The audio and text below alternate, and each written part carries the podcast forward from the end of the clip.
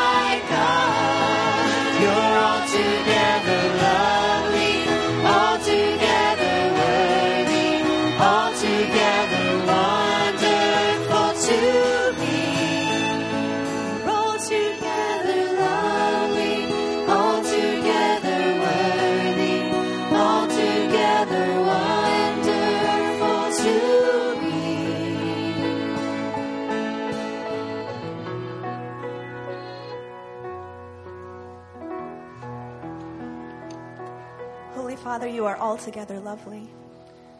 You are altogether worthy and altogether wonderful to us. We worship you this morning and we seek your face.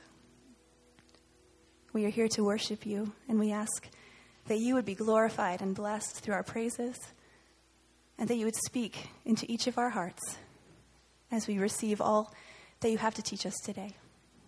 We ask these things in your name. Amen. You may be seated. I'd like to invite the ushers forward to assist us as we give back to God just a bit of all that He has lavished on us.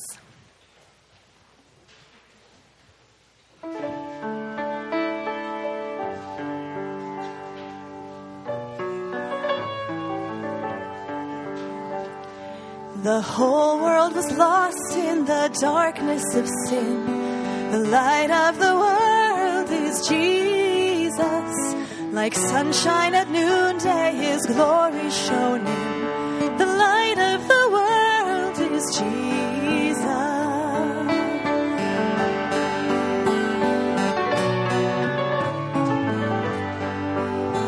No darkness for those who in Jesus abide. Light of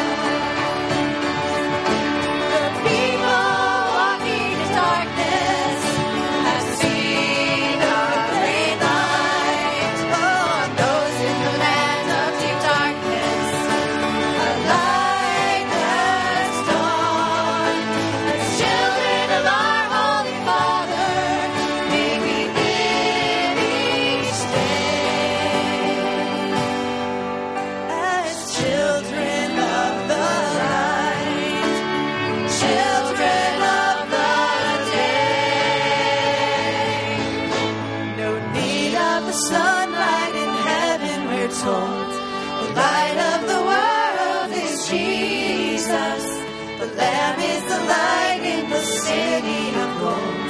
The light of the world is Jesus.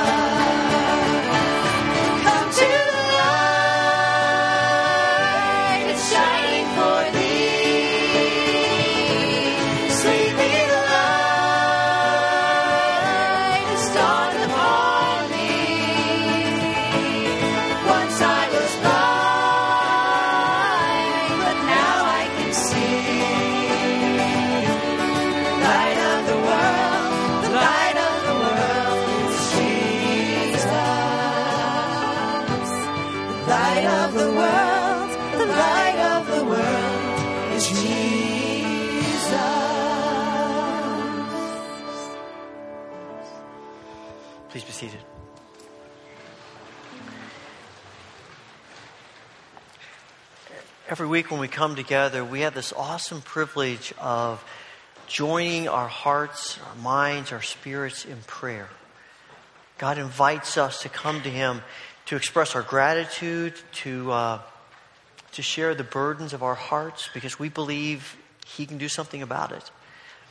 As we pray together today, if you would like to come and use the altar rail as a place where you offer your prayers, please come and join me.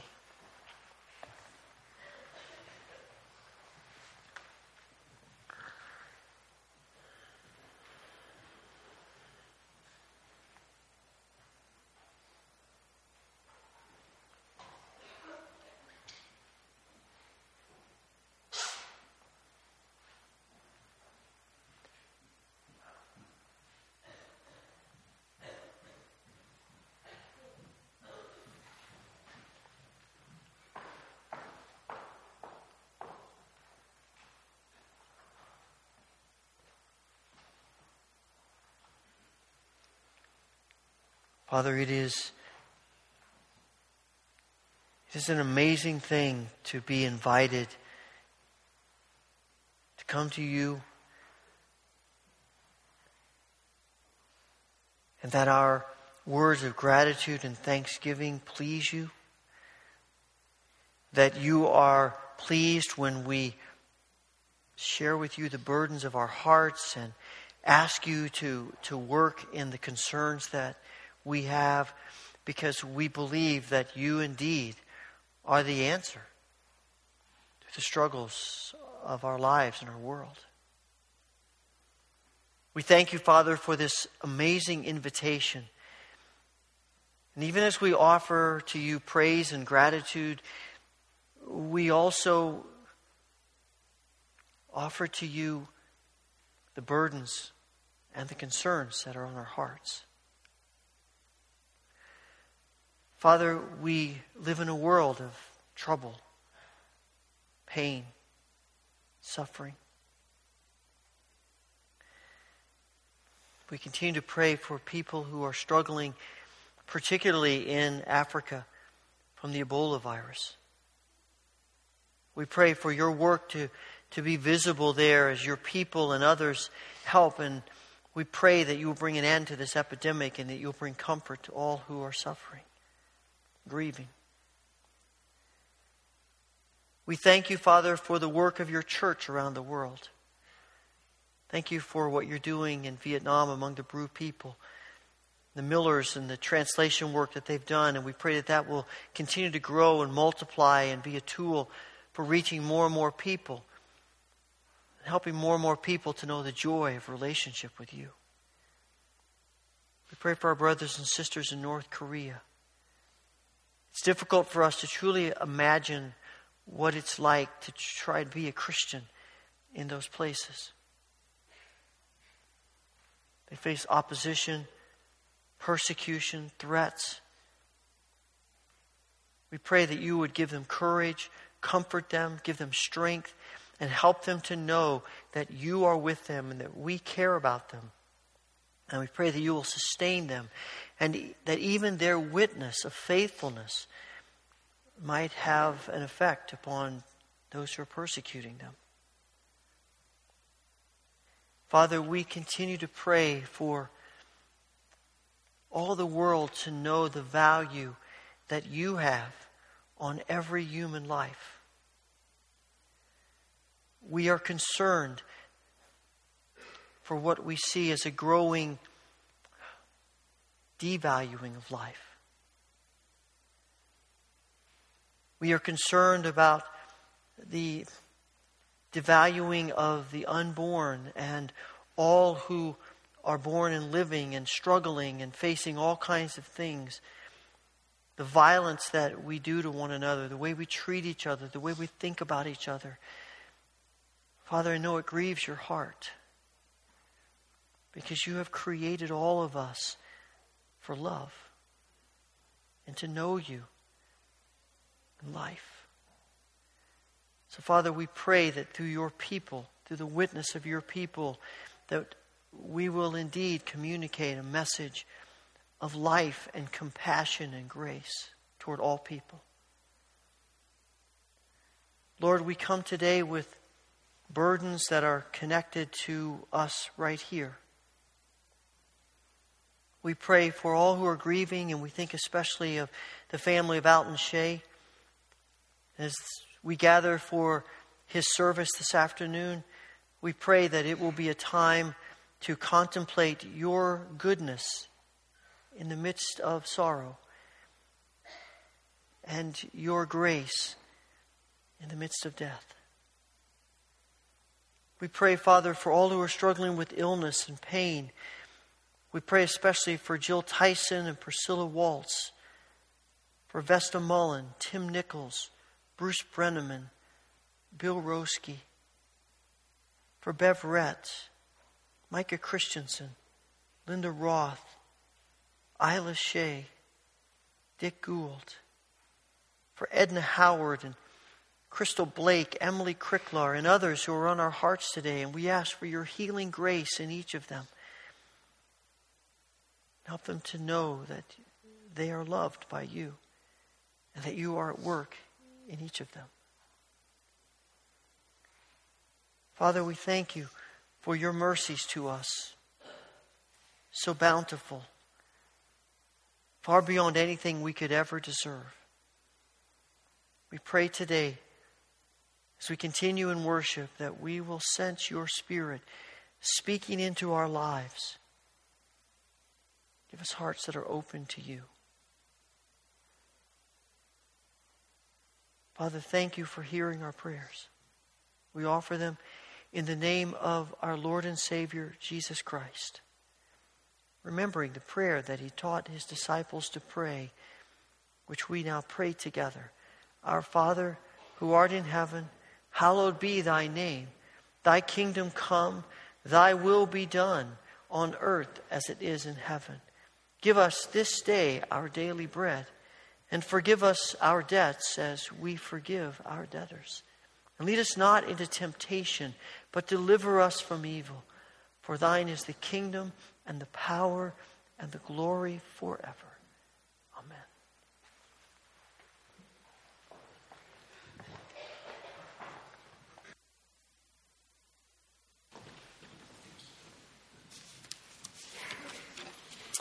I would invite you to stand with me for this morning's reading from the Gospel of John. Please stand.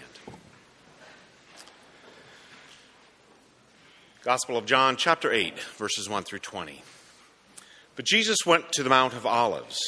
At dawn, he appeared again in the temple courts where all the people gathered around him, and he sat down to teach them. The teachers of the law and the Pharisees brought a woman caught in adultery. They made her stand before the group and said to Jesus, Teacher, this woman was caught in the act of adultery. In the law, Moses commanded us to stone such women. What now do you say? They were using this question as a trap in order to have a basis for accusing him. But Jesus bent down and started to write on the ground with his finger. And when they kept on questioning him, he straightened up and said to them, Let any one of you who is without sin be the first to throw a stone at her. And again he stooped down and wrote on the ground. At this, those who heard began to go away one at a time, the older ones first, until only Jesus was left, with the woman still standing there. Jesus straightened up and asked her, Woman, where are they? Has no one condemned you? No one, sir, she said. Then neither do I condemn you, Jesus declared. Go now and leave your life of sin. When Jesus spoke again to the people, he said, I am the light of the world. Whoever follows me will never walk in darkness, but will have the light of life. The Pharisees challenged him. Here you are, appearing as your own witness. Your testimony is not valid. Jesus answered, Even if I testify on my own behalf, my testimony is valid, for I know where I come from and where I am going. But you have no idea where I come from or where I am going. You judge by human standards. I pass judgment on no one. But if I do judge, my decisions are true, because I am not alone. I stand with the Father who sent me. In your own law, it is written that the testimony of two witnesses is true. I am one who testifies for myself. My other witness is the Father who sent me. And then they asked him, Where is your Father? You do not know me or my Father, Jesus replied. If you knew me, you would know my Father also. He spoke these words while teaching in the temple courts near the place where the offerings were put. Yet no one seized him because his hour had not yet come. This is the word of the Lord. You may be seated. Before you're seated, share a word of greeting with one another.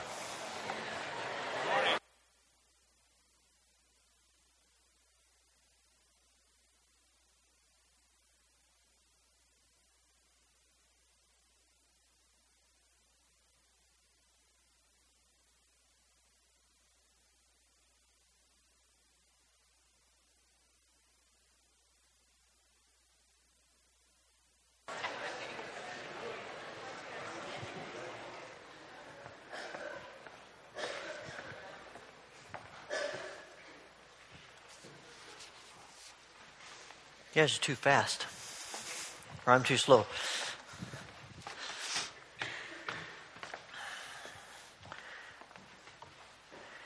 It seems to me that one of the most profound things Jesus says, of all the profound things that he says that we have recorded, one of the most profound things he says is when he looks at his disciples teaching on the Sermon on the Mount. He looks them in the eye and says, You are the light of the world. Now, these are guys who don't quite get Jesus yet. These are guys who are still wrestling with what it means to be a disciple of Jesus, what it means to, to follow him. And we know the struggles they have to follow Jesus. I mean, you know, all throughout the three or so years they follow with, are with Jesus, they're arguing about who's the greatest and they're fighting about stuff. And Judas is going to betray him for some money, and all the disciples run from him at, at the cross.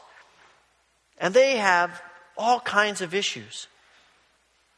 And yet, Jesus says to them, You are the light of the world. I think it's safe to say Jesus is saying to you and me, You are the light of the world. It is through you that the light of God is going to shine to other people. It is the most, one of the most humbling things to ponder. When you think about living in this world for Jesus. But here's the thing and of course, we know that the world needs light, right? Because we live in a world of tremendous darkness. Historically, the, the idea of darkness has been connected with sin and evil. And I think part of that is because there's a certain amount of fear that's connected with darkness. You know, you ever, you know, the experience of you're, you're in the house all alone by yourself, and that's kind of, maybe that's unusual. And it, when night comes, you know, something about the difference between daylight and night, and you hear every creak, and you're thinking, is that, do I hear something? Is that somebody? And, and there's a certain level of, of fear that rises in us in darkness. Most crimes are committed in the dark. In fact, we have a saying, we'll say, wow, they did that in broad daylight. Because we're astounded that people would do those kinds of things in the light. And darkness represents evil and, and sin, and we know the world is filled with darkness. All you got to do is pick up a paper, go on a news site, listen to the radio broadcast, watch it. Another terrorist attack, another war, another act of violence, another, uh, another corporate raider, another shooting. I mean, on and on and on it goes. We know the world lives in, is in darkness. And Jesus says to us, You're my light in the midst of that darkness. We go, Well, wait a second. And here's the thing that we have to understand is sometimes we get confused. We may be the light of the world, but it's not because we are the source of light. We are only the light of the world if the light of Christ is in us. We can't, we can't generate light, we can only reflect light. We can only be the light of the world if the light of Christ is coming out of us. And any other attempts to be light in the world of our own power, of our own doing, are not going to work. Now, and that's why when we come to this passage, Jesus says, I am the light of the world. And if we are ever going to make a difference in this world, if we're ever going to have, we're going to be light in the midst of all the darkness, it will be because Christ, the light of the world, is in us. Light has always been a symbol for the presence of God. Isn't it interesting that the first thing God creates is light? Very first thing, very first words, let there be light, and there was light. When the Israelites are coming out of Egypt and they don't know where to go or how to get to where God wants them to go, He leads them with light when they get established and they set up the tabernacle and later the temple, one of the commands of God is to make sure there are candles burning all the time. And he says to them, I want these candles burning because they symbolize my presence with you. And every time you gather for worship, I want you to see those candles. And remember, I am with you. That's why we light candles. That's why we have acolytes. There's nothing magical about these candles. They don't bring something to us, they simply remind us God is present. And in a world of darkness, we need to be reminded regularly that God, who is light, is present. And so God says to is to uh, Jesus says to them, "I'm the light of the world." That connection of the light of God. And Jesus says you think about all the ways in which you think about God, all the things that are in your mind about who God is. Jesus says, That's me.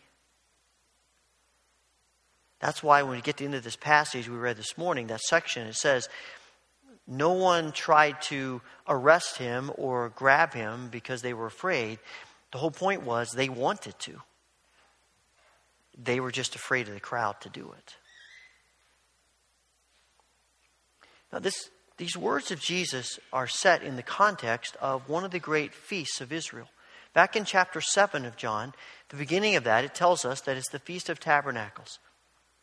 There are three great feasts um, for the people of Israel there's Passover, that celebrates the coming out of Egypt, Pentecost, which is the bringing in of the harvest, and then there is the Feast of Tabernacles, Feast of Booths.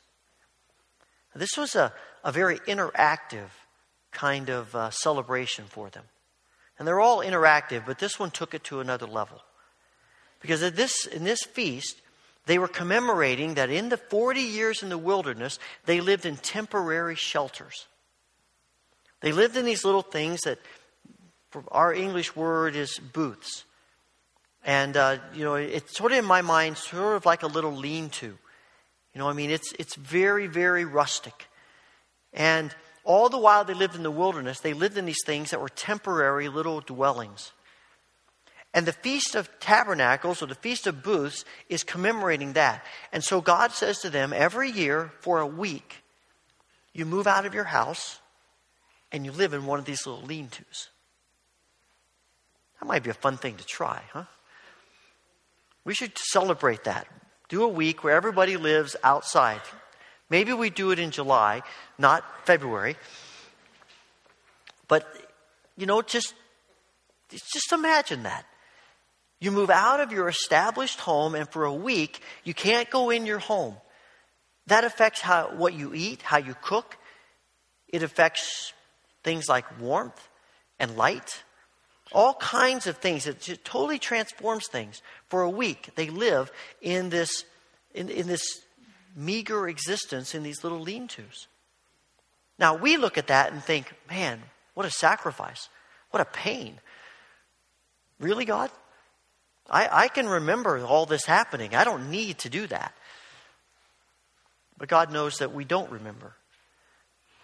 But here's the thing for Israel, doing that isn't something, they don't look at that as, as a punishment. They look at it as a celebration. Because when they go and live in these booths, they are reminded that for 40 years in the wilderness, 40 years, living in these temporary structures that are not very stable, barely protect them from anything. They live in these fragile structures, and God takes care of them. For 40 years, God takes care of them.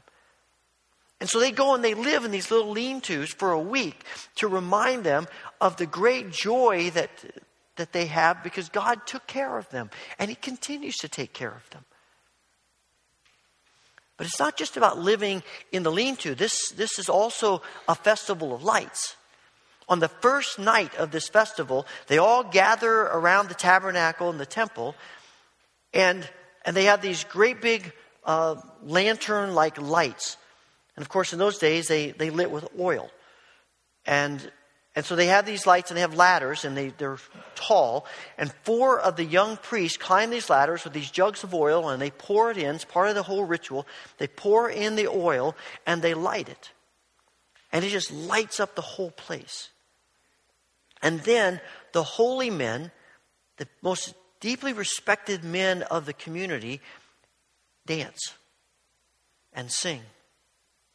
Now that might be fun to do too. We'll identify who are the most holy people and we'll watch them dance. They dance because they're so joyful at what God has done for them.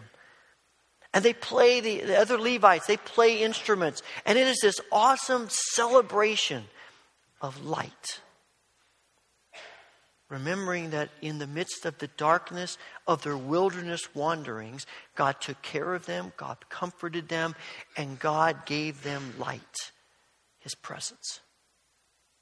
It's an awesome celebration. And Jesus says, amid he's standing there in all this light, and he says to them, I'm the light of the world. In other words, everything you think about God, everything that's inherent in this celebration of what God has done for you and what God has promised you, that's me. And he says, if you want to know the joy of life, if you want your life to mean something, then you follow me. Walk in my light. It seems to me that that, that command, which is really the only command in this phrase, is pretty important. What does it mean to follow? This word has a sense of pursuing someone. As you might, um, someone who has something of yours and you want to get it back. As you might, uh, perhaps someone that you're interested in romantically you pursue them. And in those kinds of circumstances, we have no regard. You know, if you're, if you're really in love with someone and you want to try to, to convince them to love you back, you do anything you can. to convince them of your love. And, you, you know, there, there's no regard for reputation, there's no regard for uh, safety. There's no regard, you know, you're, you're past all that because what all that matters, you're zeroing in on, I want to show them how much I care for them. In the Old Testament, the rabbis had uh, students that followed them. And this is a word that would be used to describe that as well. A student pursuing knowledge from the rabbi. And these students would do anything the rabbi said. Because the whole goal was to spend as much time with the rabbi as possible, to be to have your whole being ingrained in the life of this rabbi. And the, and the end result was that you think like the rabbi thinks, you see as the rabbi sees, you speak as the rabbi speaks. Everything of your life is, is really kind of lost. The personality, your own personality is lost so that you are engulfed in the rabbi. And ultimately, the knowledge the rabbi has about the law is passed along to you. And there is this, this passion and yearning to get everything from the rabbi that you possibly can. And you come to Jesus, who is a rabbi, and he has followers. But the end result for Jesus is not, I hope you learn the law. It's about having your life changed. If you follow me, he says, you will know the light of life. Everything that you yearn for, everything you dream for, those deep things in our souls, what we're created for, are found in Christ, who is the light. The darkness that we wrestle with inside of us, the light. And there is this yearning, this want to. It's a conscious decision you have to make. You don't just meander when you're following someone you really are passionate about. You're intentional about it. And you make a conscious decision about it. And Jesus says, people who follow me this way, people who are interested in me, people who want what I have, will gain more than they ever imagined. I think when you boil it down, it means surrendering ourselves to who Jesus says he is. We're happy to surrender ourselves to Jesus as long as it's the Jesus that we create in our image. We, and we do that all the time. This is, this is what I want Jesus to be because this is what I like. This is what feels comfortable to me. This, this makes me feel like life is ordered and structured and I've got everything under control. And that's the Jesus. I'll surrender to that Jesus because really it's surrendering to what I want. And if we know anything about God in the Old Testament, if we know anything about the way God works through, through his people and anything about Jesus, he is continually shattering our boxes and pushing the boundaries. And to follow him is to surrender not to our perception of him, but to who he says he is. And God is always engulfed in a certain amount of mystery. He is uncontrollable. He is other than us. And that means he is going to challenge our ways of thinking. And following him means we're willing to let him challenge us.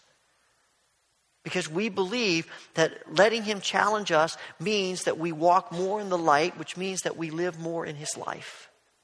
And joy and peace and grace and all that He created us to experience. Has bearing on how we treat one another. We, we, see, we want to see people the way Jesus sees them. We want to act toward people the way Jesus acts toward them. So often, our view of being a Christian is exclusive. We're always thinking about who's in and who's out. And it makes us feel better because obviously we're in, right? And Jesus keeps shattering those images. Because the light Jesus brings is not just for a few people. He doesn't say, I'm the light of Israel. Says, I'm the light of the world. Isaiah says, The people walking in darkness have seen a great light. On those living in the land of the shadow of death, a light has dawned. He's not just talking about one nation, he's talking about the world. And over and over again, he talks about how the, the, the light, will, we will draw, the Gentiles will be drawn to the light of Jesus. It's for the whole world. For people that we want in and people we might wish weren't in.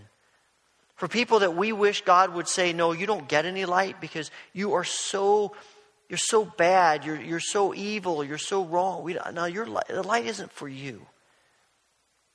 Not, not, not everybody accepts the light, not everybody wants the light, but Jesus is saying the light is offered to all people. It's the light of the world. It's not a coincidence that Jesus makes this statement right after the story of the woman caught in adultery. Here's a woman who most of the Jewish religious leaders would say is worthless. She means nothing. She has no value. She's barely human. They use her, they humiliate her for what? To try to trap Jesus. I mean, what kind of people do who does that? Except people who say, I have no regard for you. You mean nothing. And Jesus treats her different. He gives her value and worth.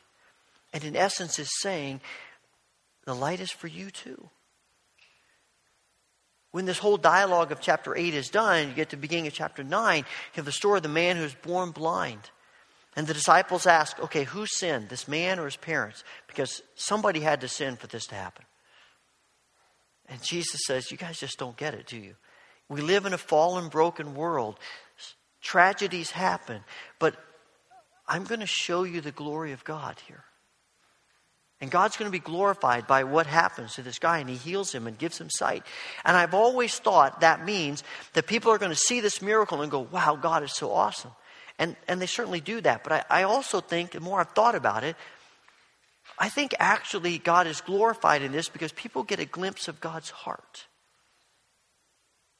They get a glimpse of, a little bit bigger glimpse of who God is and, and what God wants to do in this world and how people are important to Him.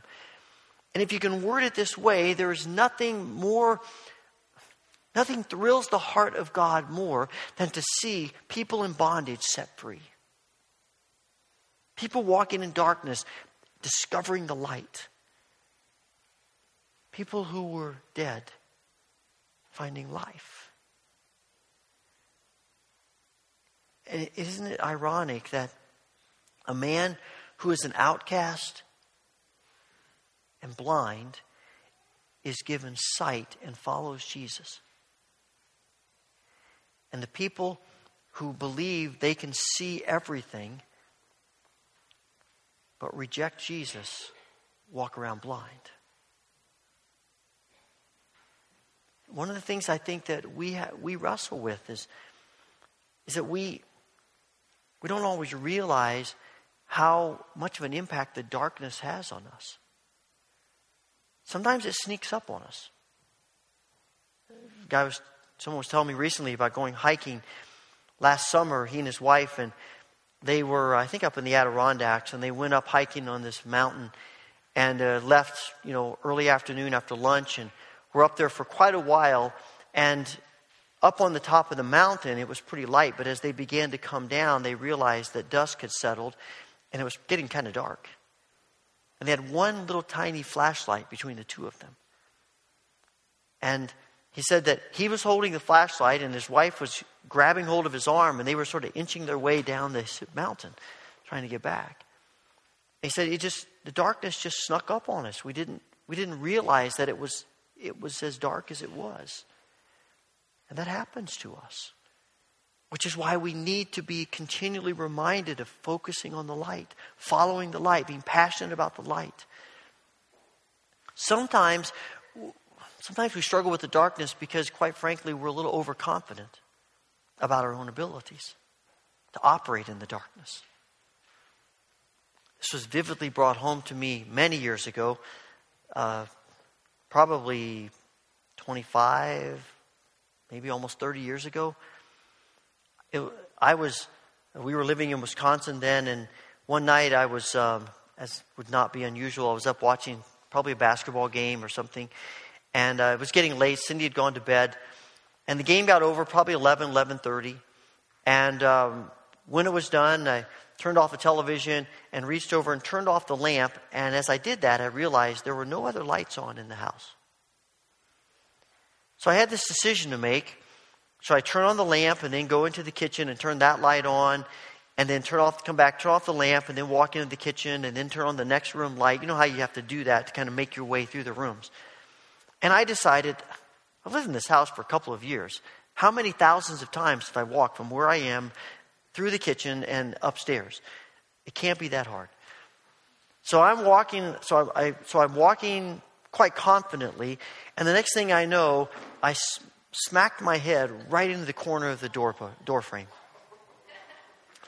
And I hit the door frame right in the middle of my face, and I hit it, heard that thud, and then I heard clink, clink. And I'm thinking, what was that? Kind of staggering back, you know how you do. And I made my way kind of back over to the lamp and turned it on and realized that I had hit my head right here, and I had these plastic glass frames, and it hit right in the middle of them. And on one side of the floor was one lens, on the other side of the floor was the other lens.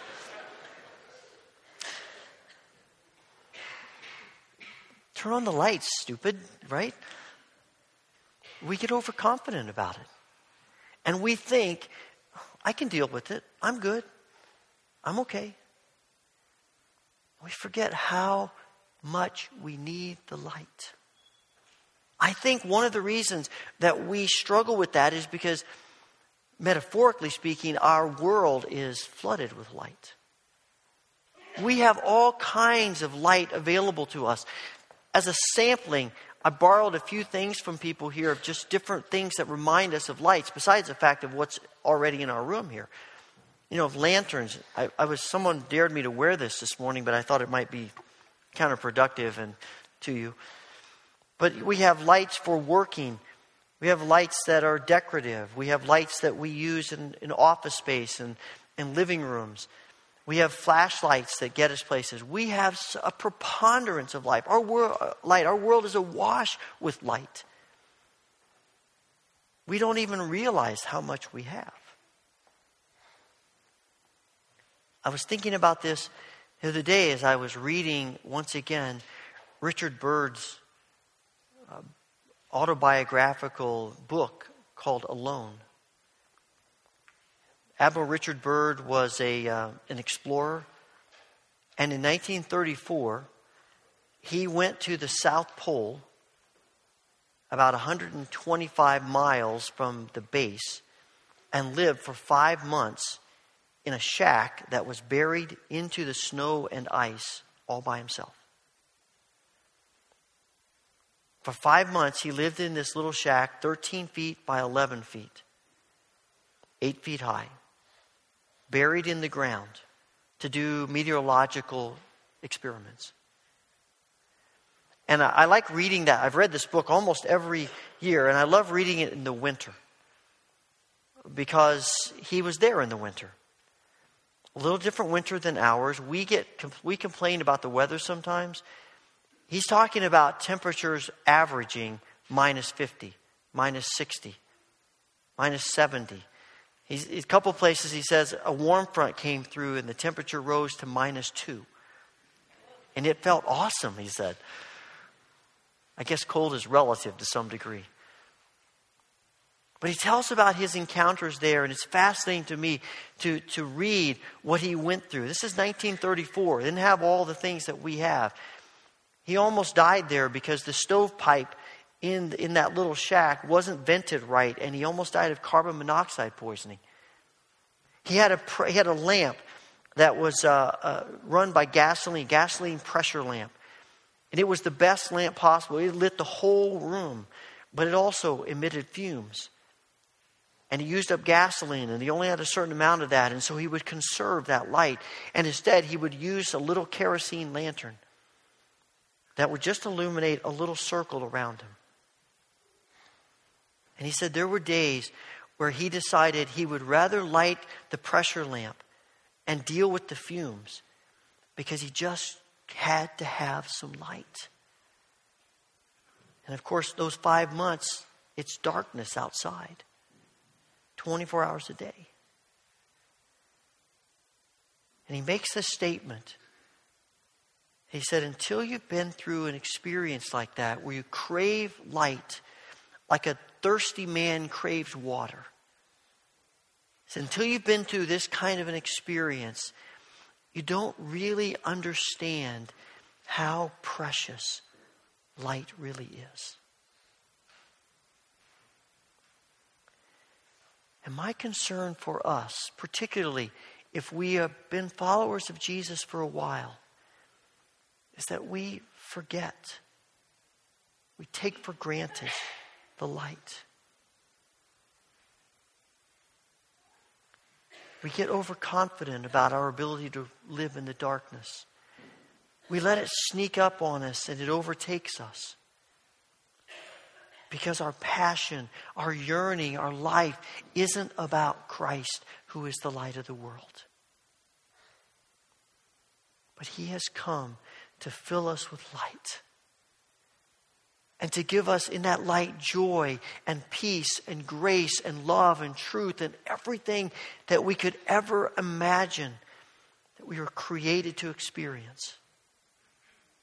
This is what Christ comes to bring.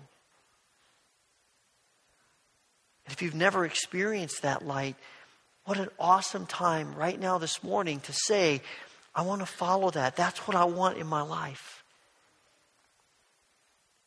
And if you are already walking in the light, this is a day to recommit your heart and your mind and every part of your being to walk in the light of Christ. To make every passion of your life Him. And to find in Him joy and grace and real life. Jesus Christ is the light of the world for you and for me. Let's claim our inheritance. Father, thank you for Christ.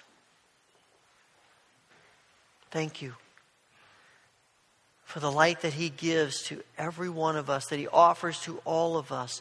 And we pray today that you will ignite within us, either for the first time for the thousandth time. A desire, a yearning, a want to. To follow Christ, the light of the world. We pray this through his name and his grace. Amen.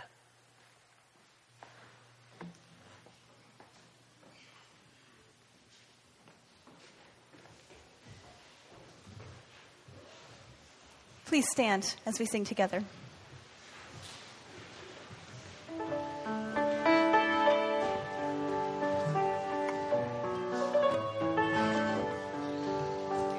The whole world was lost in the darkness of sin. The light of the world is Jesus. Like sunshine at noonday, his glory shone in. The light of the world is Jesus.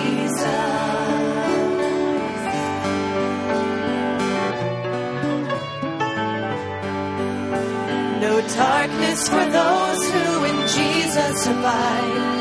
The light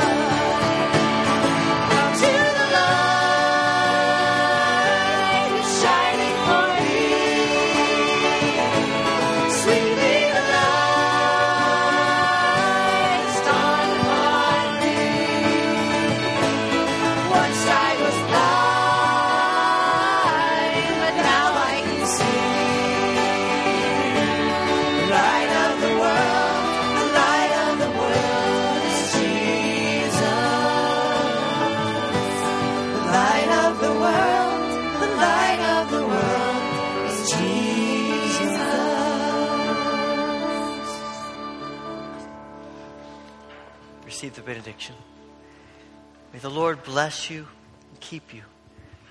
May the Lord make his face shine upon you and be gracious unto you. May the Lord turn his face toward you and give you peace. Amen.